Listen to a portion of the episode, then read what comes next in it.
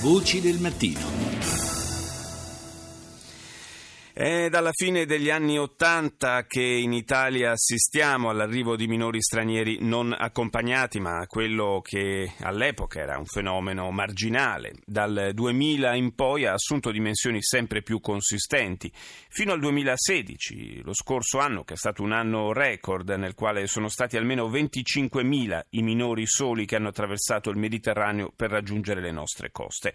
In prevalenza sono originari di Eritrea, Gambia e Nigeria.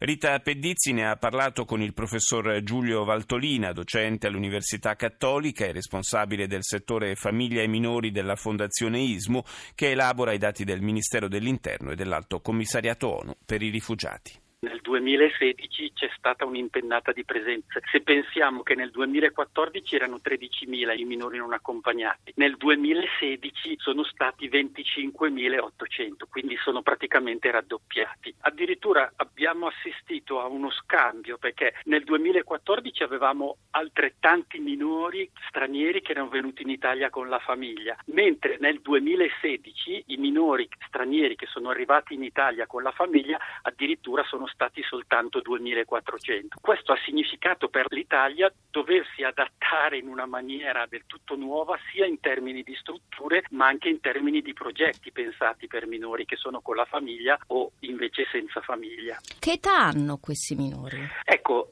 mi dà l'occasione di distruggere un mito che è quello del bambino piccolo. In realtà i minori non accompagnati non sono bambini piccoli, più del 75%, quindi i tre quarti, sono di un'età compresa tra i 16 e i 17 anni. E l'altro dato importante è che sono per il 90% maschi, che arrivano nel nostro paese fondamentalmente per cercare un lavoro e per mandare poi quello che riescono a guadagnare alle loro famiglie nel paese d'origine. Quindi per questo motivo arrivano soli? Ecco, l'idea della solitudine di questi minori, anche questo non corrisponde precisamente a verità, perché in realtà loro arrivano con un mandato familiare. Molto spesso, soprattutto nelle zone del centro Africa, c'è un investimento preciso anche in termini economici, ma anche in termini quotidiani. Per esempio, l'acquisto della carne viene riservato a quel figlio sul quale si è presa la decisione di far partire. Quindi la famiglia si indebita sia per il viaggio sia per tutte le preparazioni e il figlio poi arrivando in Italia e in Europa deve riscattare quel debito. Stiamo parlando di trafficanti. Stiamo parlando di trafficanti perché di fatto la maniera normale, tra virgolette, di arrivare in Italia e in Europa è quella di affidarsi a questi trafficanti. Oltretutto c'è da dire che quei minori non accompagnati che riescono ad arrivare in Italia e in Europa sono i più forti perché sono quelli che resistono nonostante la grossa cifra che queste famiglie sono costrette a pagare, questi minori passano attraverso esperienze come è abbastanza risaputo, veramente dure e traumatiche, dalla prigionia all'essere maltrattati, all'essere appicchiati, a essere abusati anche spesso. Abusati? Sì, credo che i casi più famosi siano quelli della Libia, di questi campi dove venivano messi insieme agli adulti e questi minori venivano trattati e costretti a lavorare per pagare un surplus e le varie tipologie in cui venivano utilizzati comprendevano anche queste forme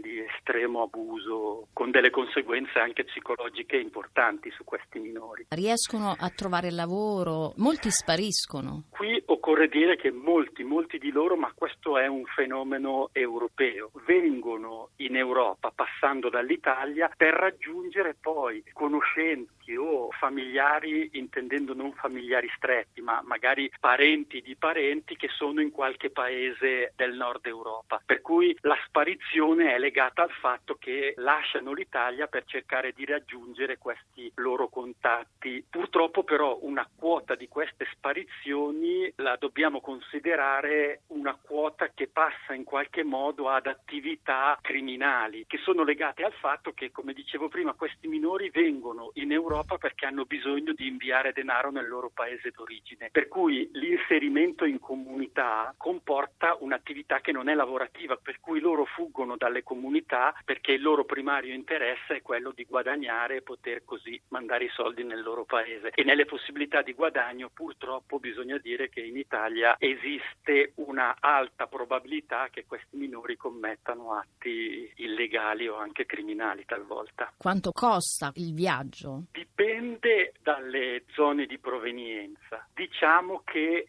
non è mai meno di 7-8 mila dollari, che è una cifra veramente consistente. 25 mila minori? Eh, il giro d'affari è veramente colossale, andrebbe stroncato sul nascere, vale a dire andrebbe fatto nei paesi di partenza, perché quello che noi possiamo fare qui è soltanto l'accoglienza. L'Italia ha fatto molto in questi anni per cercare di dare una risposta ai bisogni di questi minori. L'altro passo avanti è la presenza di un sempre maggior numero di famiglie che prende in affido un minore straniero non accompagnato